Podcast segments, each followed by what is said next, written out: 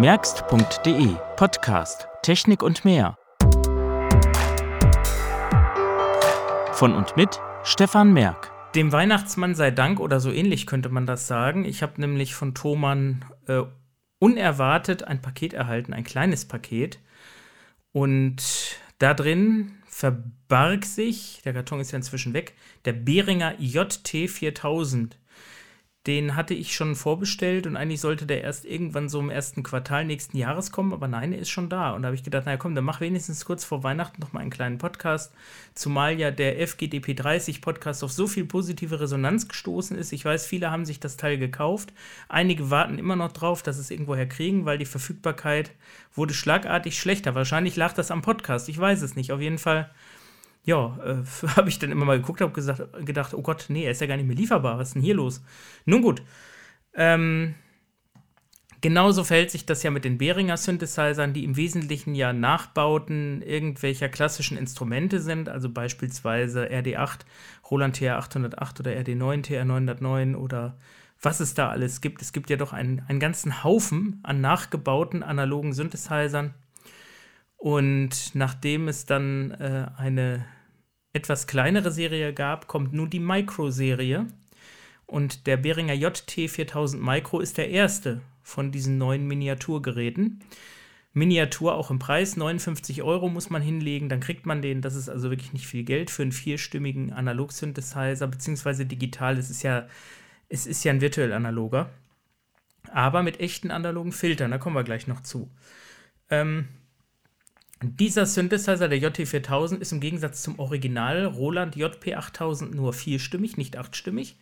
Muss man sich dann zwei kaufen und der JP8080 folgte ja drauf. Ich glaube im Jahr 98, der 7000, äh, nee, was? 8000 kam 97, der 8080 glaube ich 98.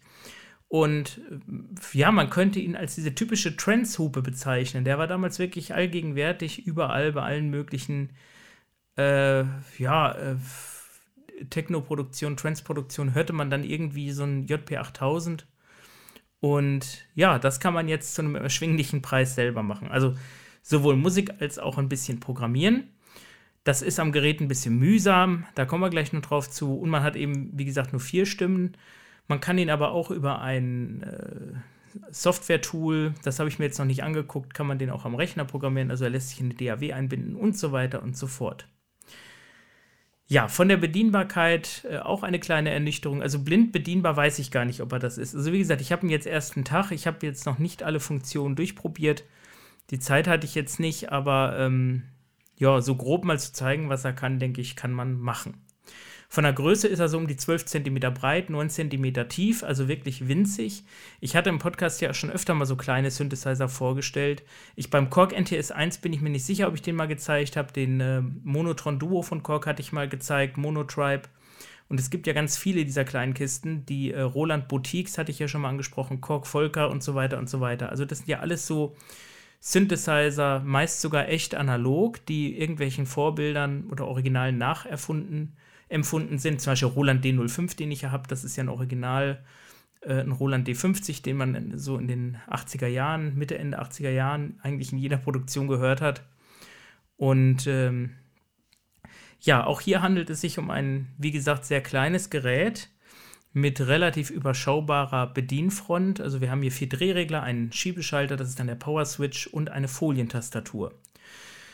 Dann gibt es auch noch zwei Anschlussbuchsen, einmal USB Type-C und einmal eine Klinkenbuchse. Da kommt das Audiosignal raus. Da hatte ich, als ich den erstmals angeschlossen habe, gedacht, hm, der hat doch bestimmt einen Lautsprecher, haben die kleinen Dinger doch alle. Aber nein, da kam nichts. Und dann habe ich gedacht, ach nee, guck mal, da oben, das muss doch bestimmt der Audioausgang sein. Weil ich hatte natürlich keine Anleitung gelesen und siehe da, nein, ein Lautsprecher hat er nicht.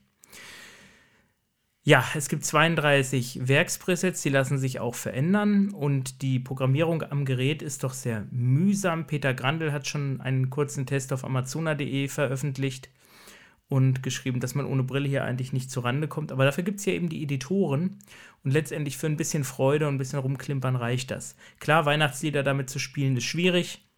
Dafür ist die Tastatur zu klein, aber das macht ja nichts.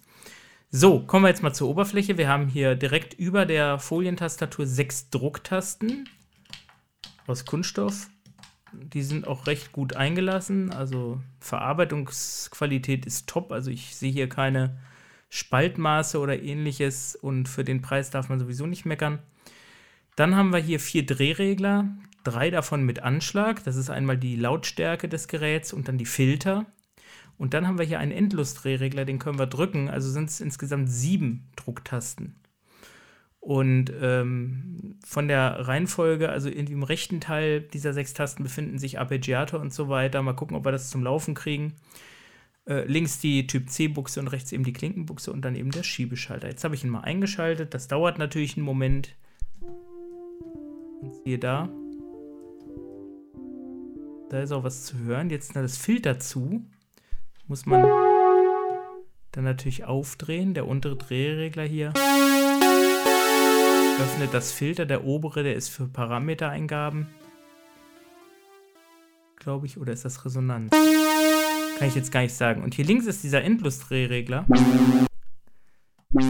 Mit dem ich dann hier die Sounds verstellen kann. Und was wir hier merken, er braucht ein bisschen.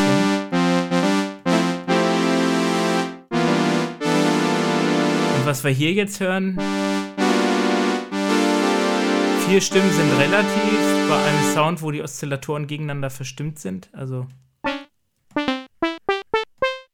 man könnte ihn sicherlich auch per MIDI ansteuern mit einer MIDI-Tastatur, aber da muss ich jetzt sagen, da fehlt mir so ein bisschen der MIDI-Eingang. Also so eine, so eine Mini-Klinke hätte ich mir da schon gewünscht als MIDI-Anschluss, hätte ich jetzt hier eine Tastatur anschließen können. Jetzt so auf die Schnelle ist das ein bisschen schwierig, weil ich habe ja nur den Typ C-Anschluss, da kommt jetzt Strom rein und dann den Klinkenanschluss, da kommt natürlich kein Datenanschluss rein. Also da kann man den NTS1 wesentlich besser handeln. Der hat äh, eine USB-Buchse, die kann ich ans Korg PA1000 anschließen. Und dann kriegt er auch MIDI-Daten. Das müsste eigentlich mit dem hier auch gehen. Habe ich noch nicht probiert, ne? weil er hat ja auch letztendlich, ist es ja genauso. Also MIDI und Strom fließen über USB, Audio leider nicht. So, dann gucken wir uns da hier nochmal.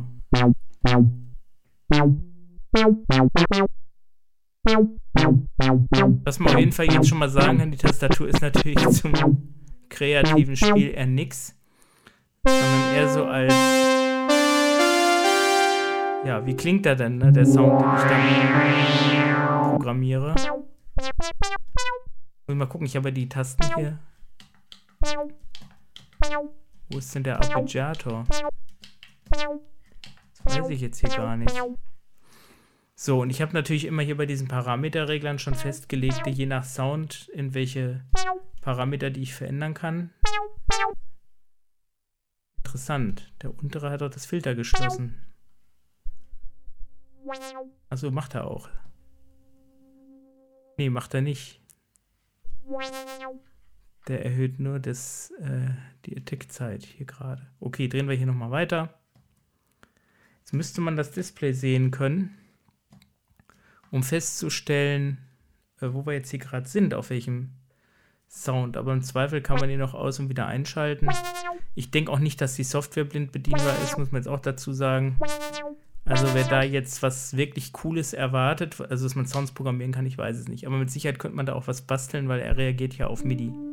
CC-Befehle. Ich habe nochmal neu gestartet. So.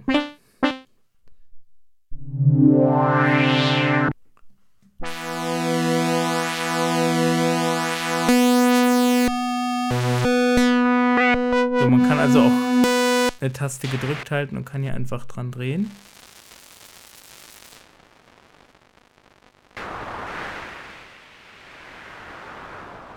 Ich erinnere mich noch an einen Testbericht aus der Keys-Zeitschrift. Da hat man den JP8000 als Super Jupiter bezeichnet, weil er sich auch an andere JP4, JP8 Synthesizer anlehnt. Ne? Und es ist halt sagen, eine ähnliche Engine. Hier haben wir auch so ein paar perkussive Sounds. Also ist auf jeden Fall ein lustiges Ding zum Spielen. Wenn ich den Knopf jetzt drücke, kann ich hier.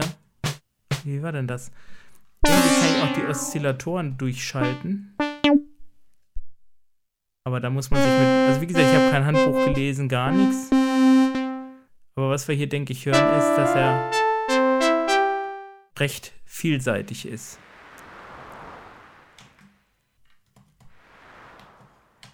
Die Tasten leuchten auch, wenn man sie drückt, also wenn man jetzt hier irgendwas einschaltet. Also wie gesagt, nach einem Tag möge man mir das verzeihen, dass ich hier jetzt nicht große Sprünge machen kann mit dem Ding. Jetzt hier auch keine langen Kabel.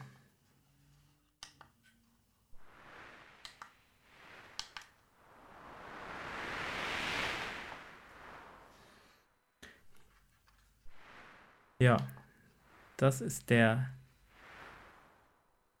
Habe mich hier wohl verlaufen im Menü. Er hat halt eben auch ein Menü, das muss man wissen. Das Menü ist, glaube ich, auch nicht so einfach zu erfassen.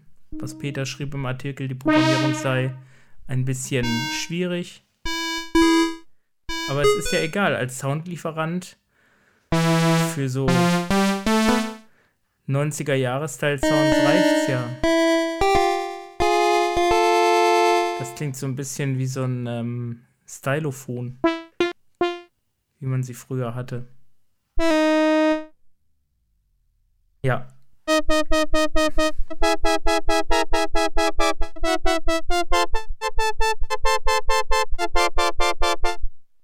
Ist jetzt ein bisschen kurzweilig vielleicht, aber es ist auf jeden Fall mal für jemand, der einen Synthesizer haben möchte, einfach nur so.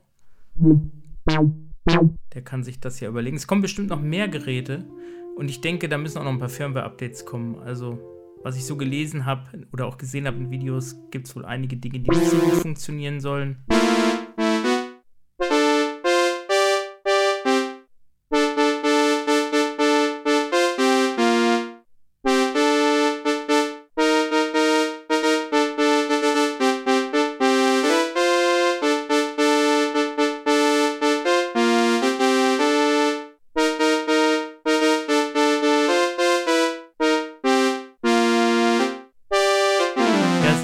Oktave, die hier geht, ne? Mit Halbtönen. Man kann die wahrscheinlich auch als MIDI-Eingabetastatur nutzen, wenn man das möchte, aber es ist nicht so schön. Was man auch sagen muss, vier Gummifüße hat er. Das ist ja bei so kleinen Miniaturgeräten aus China oftmals nicht üblich. Aus China wird er auch kommen. Ähm, hinten auf der Rückseite steht dann Behringer, kann man auch fühlen, aber Anschlüsse gibt es da natürlich nicht, sondern nur oben.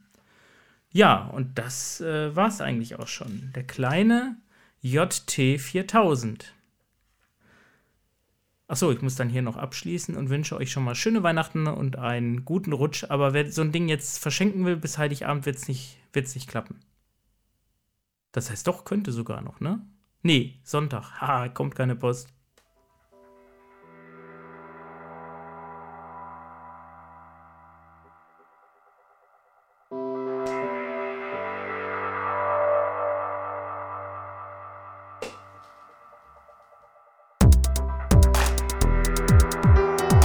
Das war der Merkst.de Podcast, eine Produktion von Merk Audio.